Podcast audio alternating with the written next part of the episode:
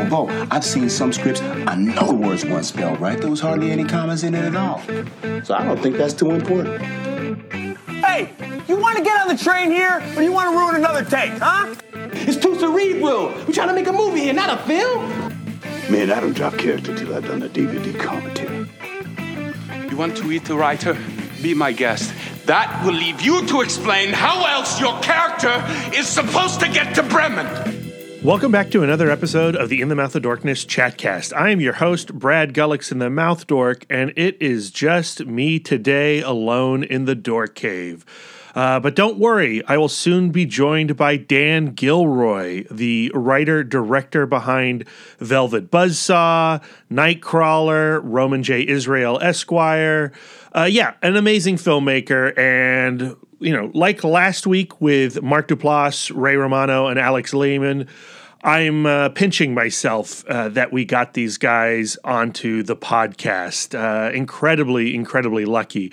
This one's a weird one too because I did not think. Uh, well, well, here. Let, us be honest. Let's be honest. This was originally not the plan. Uh, Lisa and I were at the Sundance International Film Festival, and we were invited to cover the red carpet. And we will have snippets from those micro interviews at the back half of this episode where we talk to Rene Russo, uh, Natalie Dyer, um, Billy Magnussen. And it was just like quick, you know, 60 seconds, 120 seconds sound bites of. Uh, what these actors thought about the film that they were premiering at Sundance before it showed on Netflix.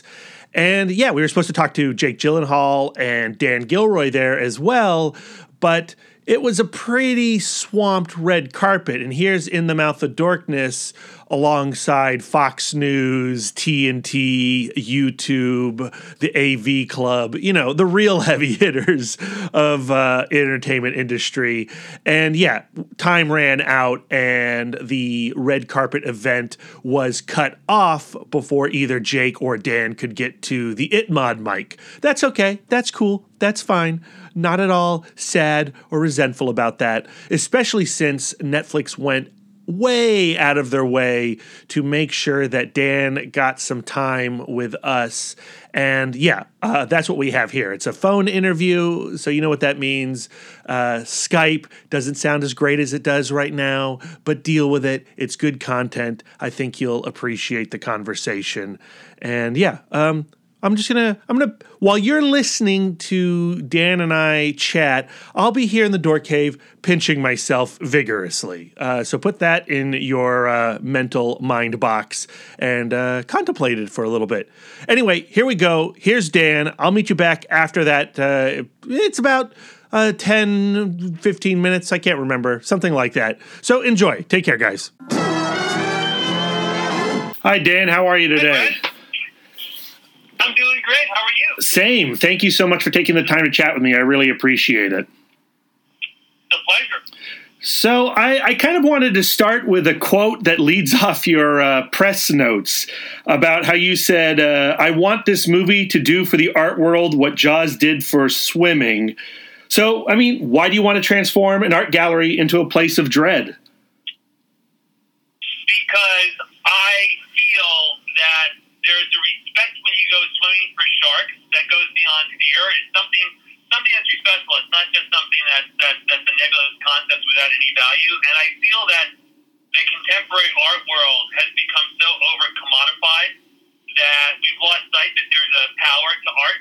And and that was my way of pushing an extreme of emotion that one might get from a piece of art. But really the basis of it has to do with the idea that artists invest a piece of their soul in their work, and we should never forget it. And mm. that art is more than a commodity. That was the essence of what I was saying. Hmm. You know, when I watched the film at uh, Sundance, the the first thing that popped in my mind was the story of Henry Darger. Were you are you familiar with him at all? I am. I am conversant with Henry Darger, and I'm also conversant with the uh, School of Art Brut, which is outsider art Henry Darger was one of a number of, of certainly he's one of the more famous ones, but a number, a half dozen or so famous outside artists. And it, he, you know, it's the idea of somebody dying and leaving behind an unfound trove of art, and that that was definitely a part of the script. And, and it's not an uncommon story in the world of outsider art, but Henry Darge was certainly I was aware of. Yeah, I mean, it's a, a, a brutal story in, in so many aspects, and like that brutality. Yeah, that it, it comes through in your film. Like you, there's there's um, a, a, a fun or a humorous tone to Velvet Buzzsaw, but underneath it all, it feels very ferocious. Well, you know, if you go to the character of the outsider artist, he's in our movie, his name's Vetril Dease. He's working through horrific childhood trauma, Mhm. and his art becomes this very personal, cathartic experience to work through trauma. Which again, is really my way of saying that art, art is a, art is a hallowed place where where where demons and angels lurk, and and and and in our film, both of them are being excised in in the course of the art. At the same time, as you pointed out, uh, it's a mixed genre film. It, it, there's a satirical edge to it, but I like mixing the genres. I, I like I like the building of tension and the release of that tension through humor, and that was something that I, that I wanted to try, and that we did. We definitely were aiming for in the film. Well, like like talk about that a little bit. I mean, how do you know when you're you're right, like when you're perfectly on that line? How do you know when you're not going too far into one tone or another? Well, you know, test audiences are invaluable. Hmm. We tested this movie a number of times to dial in our visual effects, to dial in some of our structure, and certainly to dial in our music. And you can tell by the audience's reaction if you're where you need to be. In this regard, there are there are scenes that we know we want people to feel comfortable laughing in, and if you're not careful and the music is wrong or you haven't cut it together, well, these laughs just don't come. And and some you're in a dead zone, and people start to go, well, where are we tonally?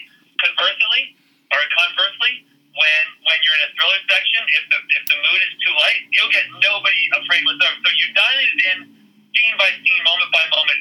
Very much working. Marco Beltrami's score is a very big part of, of taking our barometer at every moment where we are in the film. Mm. I, let's talk about Beltrami's score there. You know, it's uh, it it it doesn't necessarily telegraph uh, what's coming up, but it does ride the scenes quite well. Uh, What's the inspiration behind uh, that score, that particular score? I would say that the beginning cue was was I don't know if it was inspired, but we were certainly working Marco. The opening cue with the animated credits was, was to tell the audience that it's a mixed genre film. So there's dark undertones and currents, but at the same time, it's got sort of a, a, a wacky playfulness about it. And and he Marco is planting a flag right up front with the audience with that score. You can laugh and be afraid in this movie. That's where we're going to be taking you. Mm. So, so, and I, and there are times also like when we first meet the Vetril Dease's character in his apartment, first going to his apartment. Marco came up with with with uh, specific music cues uh, that, that that were that were more ominous for that character. Anytime we were referencing that character, so Marco keeping track sort of on a mixing board in his head of all these different cues. Uh, that are definitely, as you said, accompanying the film. At certain times, I think sometimes they're leading the way early on, Mm. but but really beautiful accompaniment about what was going on.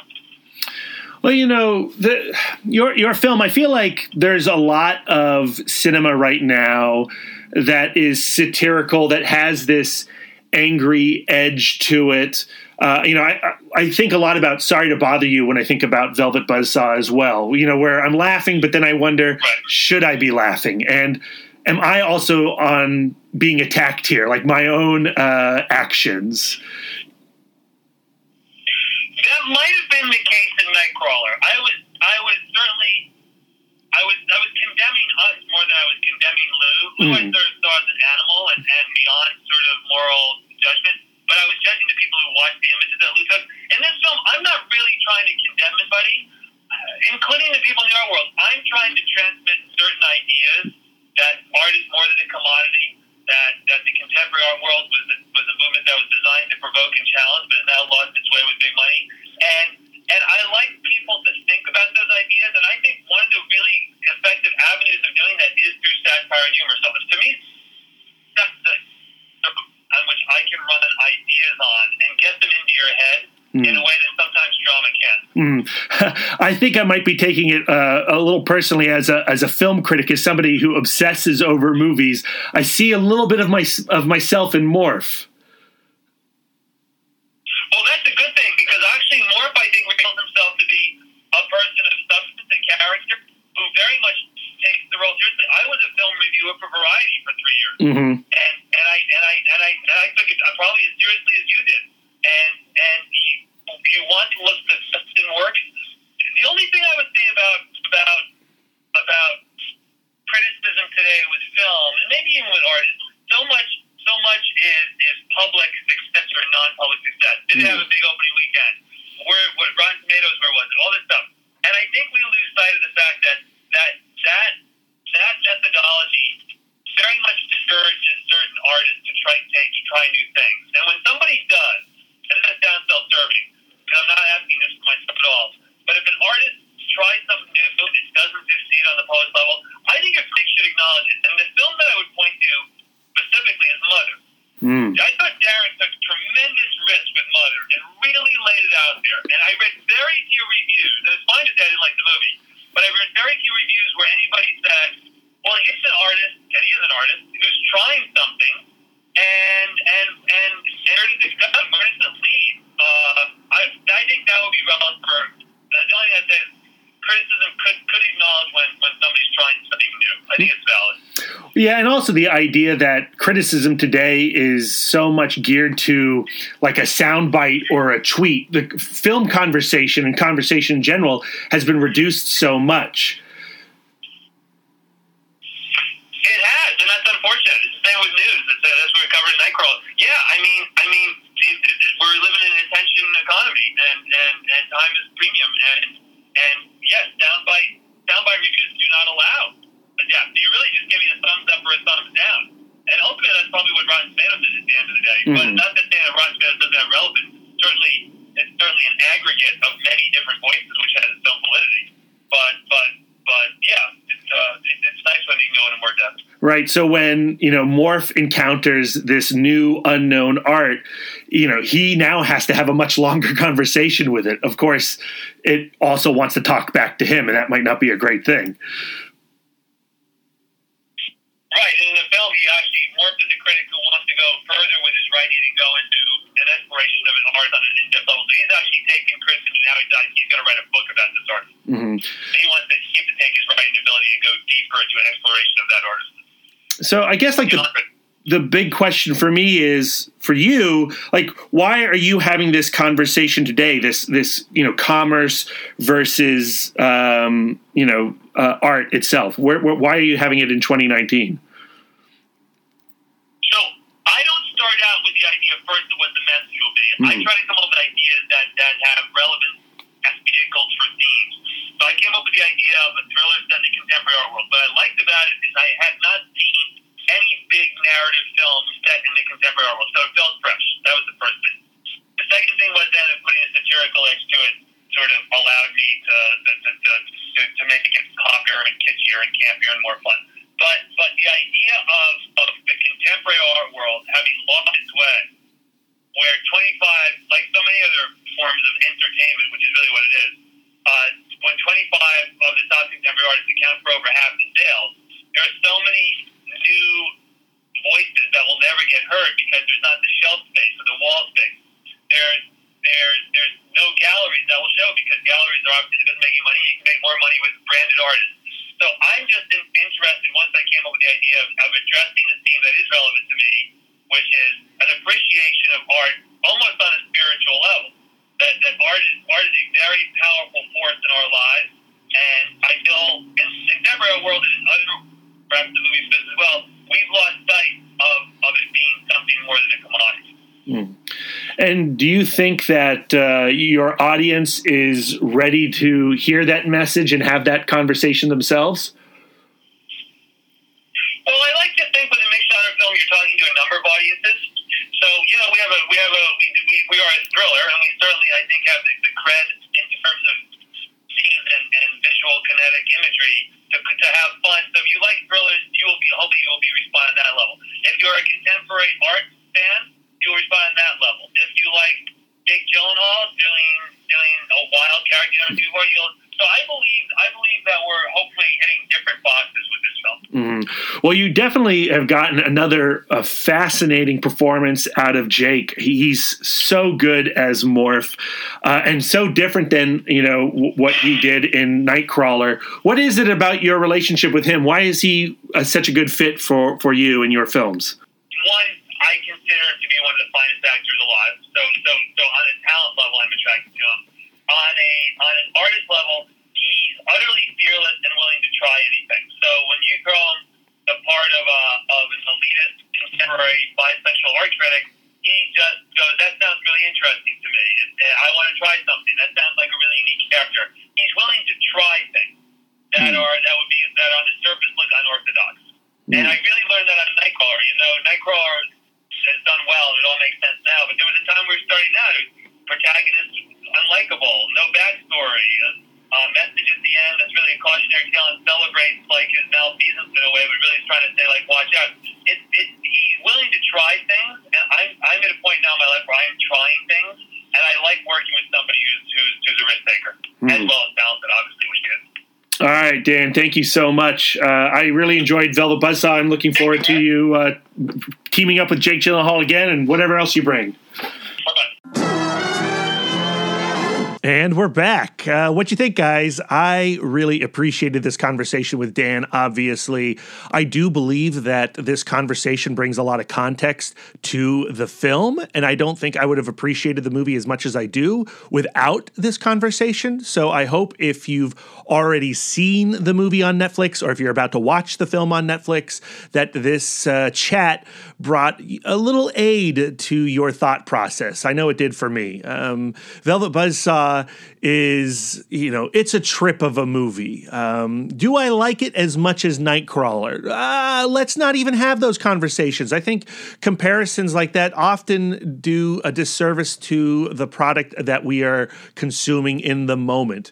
No, of course I don't like it as much as uh, Nightcrawler. Nightcrawler is a masterpiece, but those don't come around very often. I do think that Velvet Buzzsaw uh, is a hell of a watch, and Jake Gyllenhaal is a beast in this movie. It's one of my favorite performances from him, and I I really do dig what Dan is going for uh, conceptually uh, in, in in the movie, and um, you know, there's some low hanging fruit there, but I think uh, Velvet Buzzsaw. Who was it? Tasha Robinson recently guested on the Slash Filmcast to discuss this film with the gang, and she mentioned how she watched this movie alongside Roger Corman's Bucket of Blood. Yeah, that's a double feature that makes sense. And I think you watch those two movies together, and you're really gonna love Velvet Buzzsaw. And I need to do that ASAP uh, because hey, Dick Miller just recently passed, and we got to pour one out for that guy uh, because you know the Oscars certainly forgot him,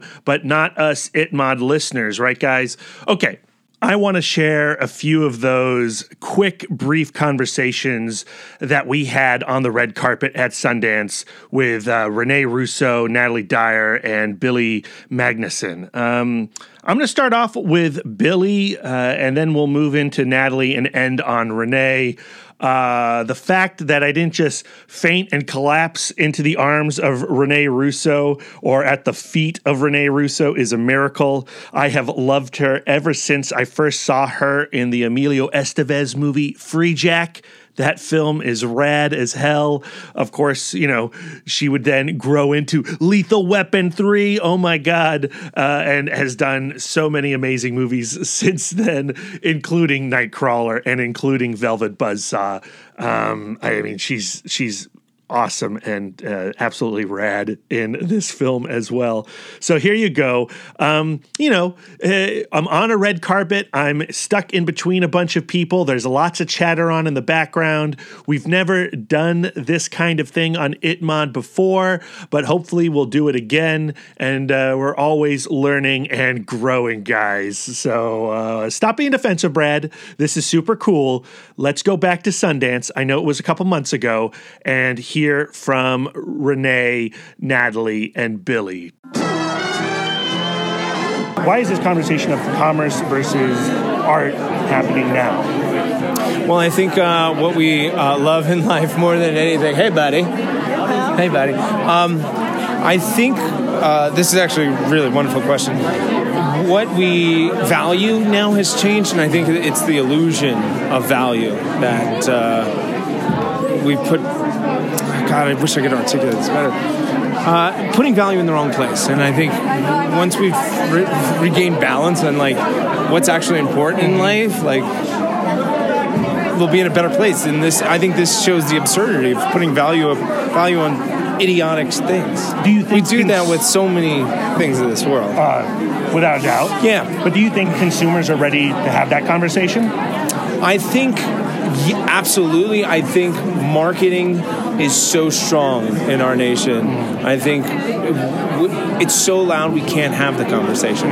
You know, the the big company or big uh, idea or promotions are more important than actually communicating with people. Sure. It's like just take it down your throat. This is this is important because it's in your face instead of actually taking your time and smelling the roses and be like, oh, actually this this beautiful field is more important than any material thing I've ever had. Well, I look forward Like to our ocean, like our Yeah. ocean's more important Yeah, our forest. than our fucking car. Yeah, I agree.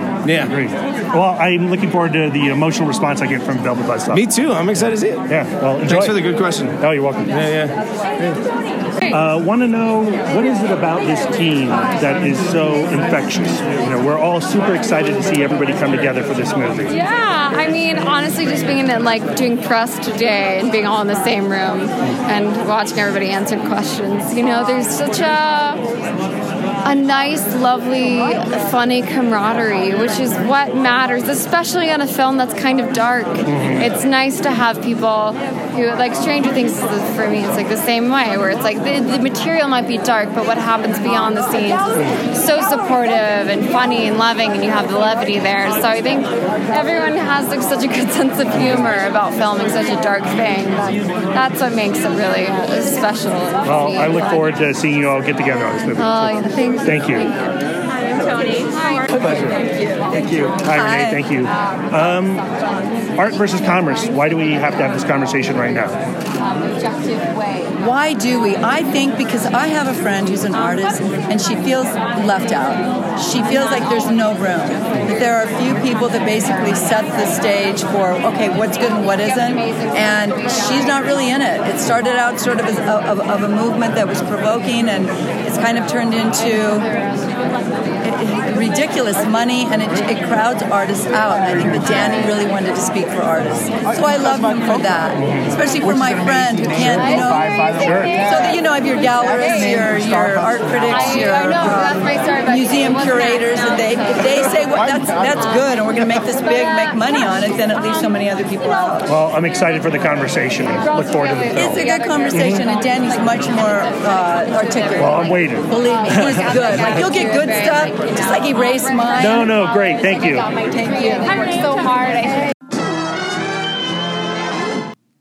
Oh man, just listening to that stuff uh, gives me uh, a, strange f- sensation all over. Uh, uh, I, I think I'm blushing right now, having just uh, heard Rene Russo talking to uh, your lowly mouth dork. That's crazy to me. Now you can tell from those brief snippet questions that I was trying to formulate a thought there about art versus commerce and get to the heart of what I believed Velvet Buzzsaw to be about. And I think, you know, our Dan Gilroy conversation confirmed that. But I was trying to put an article together based on one minute conversations, and that was a challenge. And thankfully, Netflix came to the rescue and uh, provided a, a much longer conversation with Dan. So, my thanks to them once again. And I'm about to leave you here. Uh, but before you do, wait, what? I have a couple bonus red carpet interviews that I couldn't make work for a full It Mod episode. But since we were including the conversations with Billy, Natalie, and Rene uh, on this uh, Dan Gilroy interview, I thought, hey, let's just make this a full on Netflix episode and celebrate another film that they currently have streaming on their service, The Boy Who Harnessed the Wind, written and ad- well, adapted by Chiwetel Ejiofor, directed by Chiwetel Ejiofor, and based on the book of the same name by William Kamkwamba. Uh, th- you know, okay, again, let's go back to pinching Brad because here I am speaking to Chiwetel Ejiofor. Uh, oh, uh, I, I mean, like, I can't even think of one movie that that I adore in his filmography above all others. But I'll just name a few, right? Obviously, 12 Years a Slave, Best Picture winner, amazing film. He's the bad guy in Serenity for the fanboy crowd.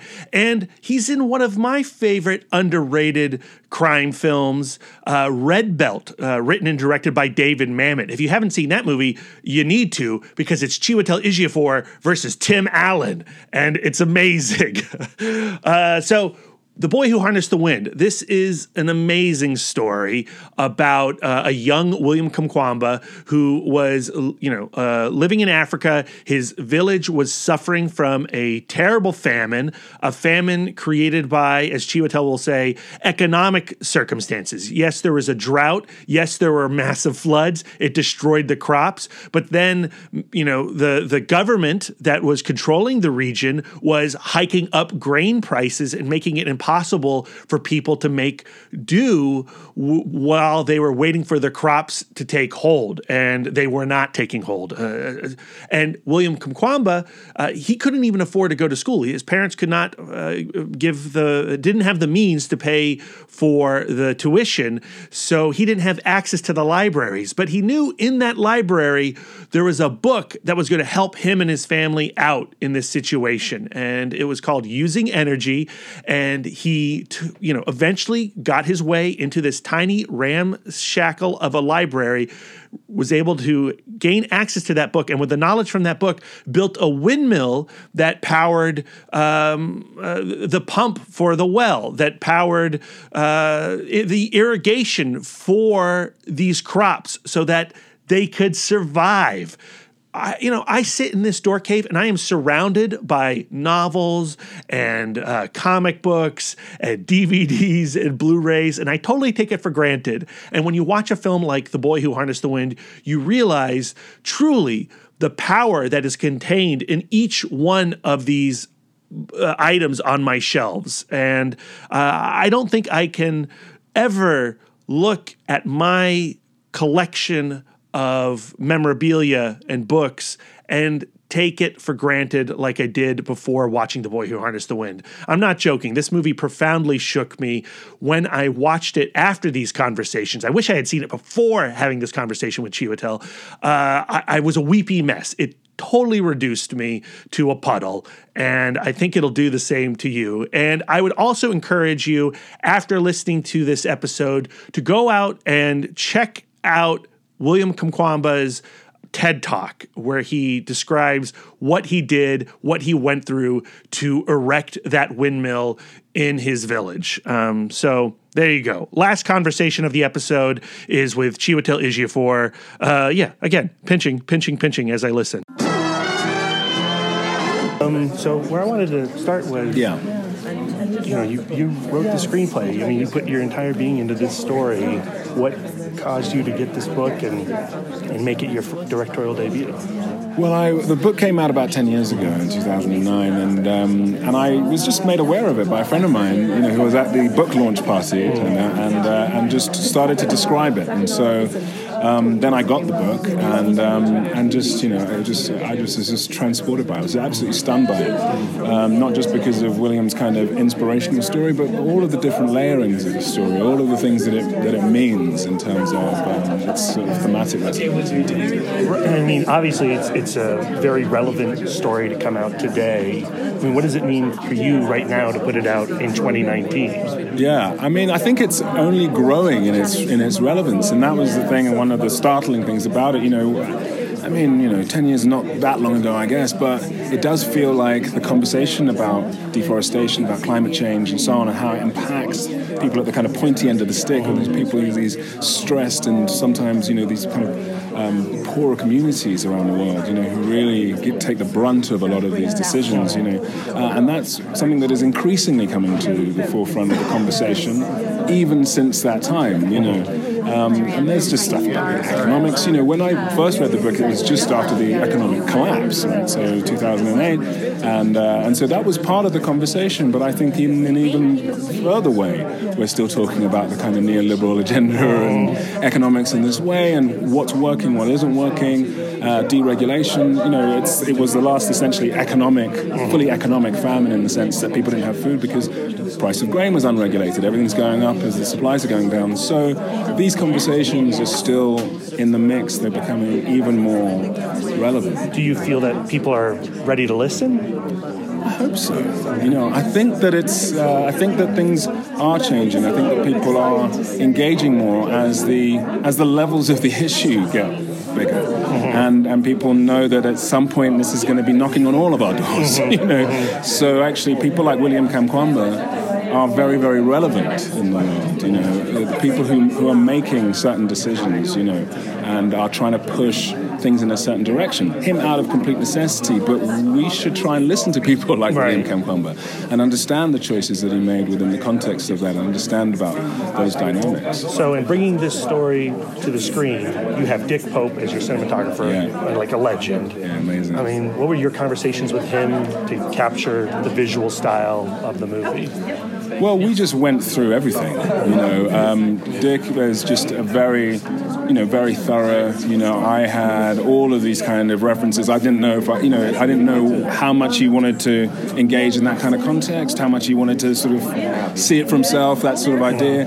But he was completely hands-on. We went around to every location. We spoke about every shot. We spoke about every thought. You know, uh, and also with the added dynamic that I was going to be in the film. So we just wanted to make sure that scene to scene, we both had absolutely clear understandings of what we were trying to do and the nature of what we were doing, so that I could play in the scene and not pop out of it in order to, you know, so we can't could just move camera. challenge. You know, so there was a whole kind of thing. But he's an extraordinary collaborator. So, inspiration visually, like, was there something that you were chasing for the? I mean, so much. I mean, that was the. I think that was the that was the thing. That there, there was such a, a broad range of of for me of kind of cinematic references that I, you know, that I love and that I was kind of sort of I guess bring into bring into the storytelling. But it's almost as if, in a way, I don't want to be too specific about that because because it's it, it isn't one overarching like uh, influence in the film, you know. But I think that there are various different sort of energies that, that are that are part that are part of the story. But hopefully, just one coherent you know, bit of storytelling. And I know you're done, like with this movie, but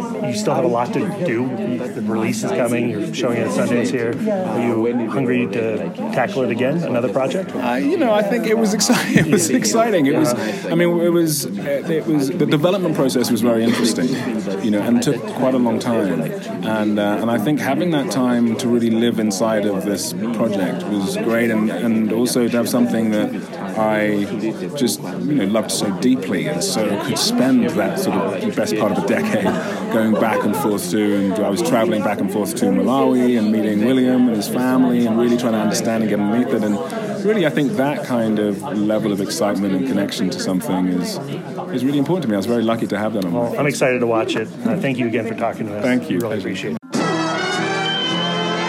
Well, I hope Chiwetel Ejiofor finds a project that excites him just as much as uh, The Boy Who Harnessed the Wind did, because he's an amazing director. And having now seen the film, like I said, profoundly moved by it. And I want to see uh, Chiwetel direct again, sooner rather than later. All right, guys, that brings us to the end of this episode. Please let me know what you thought about it. I know it was a little funky with the red carpet interviews mixed with the phone interview with Dan, but I hope you enjoyed the conversations as much as I did. I want to do more stuff like this, and uh, the, the the more opportunities that Itmod receives, hopefully, I'll figure out how to present them in new and unique ways on this channel. Um, my thanks to my lovely bride, Lisa Gullickson, who was with me during all of these conversations except for the Dan one. She was snapping photos behind so that we could have amazing Instagram photos. Uh, so please go check us out there and follow Lisa, my wife, uh, the wife dork at Sidewalk Siren on Twitter and Instagram. Go find my other dorks, uh, Darren Smith at The Disco Dork, uh, Brian Young at The Turtle Dork, and Billy Dass at WB Dass. And Billy will be joining me next week when we interview the director uh, and writer of The Man Who Killed Hitler and Then the Bigfoot, Robert D. Krasowski. Um, Krzykowski. Say that right, Brad. Krzykowski. We went to the Alamo Drafthouse Winchester screening of that film, totally sold out. Oh my God, utterly amazing, and had an in depth conversation with Bob about his film, the influences behind it. And uh, yeah, it's not your average Grindhouse movie. So it's available right now. You can stream it. Go do that, rent it, buy it, watch that movie, and then meet us back next week for that conversation. You will not be disappointed. And if you haven't already, watch Velvet Buzzsaw. It's on Netflix. You have no excuse. Watch The Boy Who Harnessed the Wind. You have no excuse. It's right there. Just press play. And uh, while you're on Netflix, also watch uh, the Alex Lehmann film Paddleton, which we discussed last episode. That is easily one of my favorite films of the year. And if any film from Sundance has a shot at making the Dorkies uh, come December, that one does. Uh, so, yes, please go watch those movies. Watch more movies. So, if you want to keep this conversation going surrounding Velvet Buzzsaw and The Boy Who Harnessed the Wind, head on over to Film School Rejects, where you can read my write ups of these conversations. Uh, and yeah, uh, you know, share those too. That would be cool. Thanks. And if you're enjoying these chatcasts, head on over to iTunes, look up Itmod Chatcast, leave us a five star rating, leave us a review, say what you're enjoying about the show, saying what we could improve. You know, just say nice things because it really does help others find us and broaden our audience. Uh, we're three episodes in. I want to keep this series going. I want more and more ears on it. Spread the word, retweet put us on Facebook, do all that stuff. Snapchat, do people still Snapchat? I don't know. Um, but let the world know about Itmod Chatcasts. Uh, and, you know, if I haven't said it already, I'm Brad Gullickson at Mouthdork on all social medias. And until next time, guys, take care. Visions are worth fighting for. Why spend your life making someone else's dreams?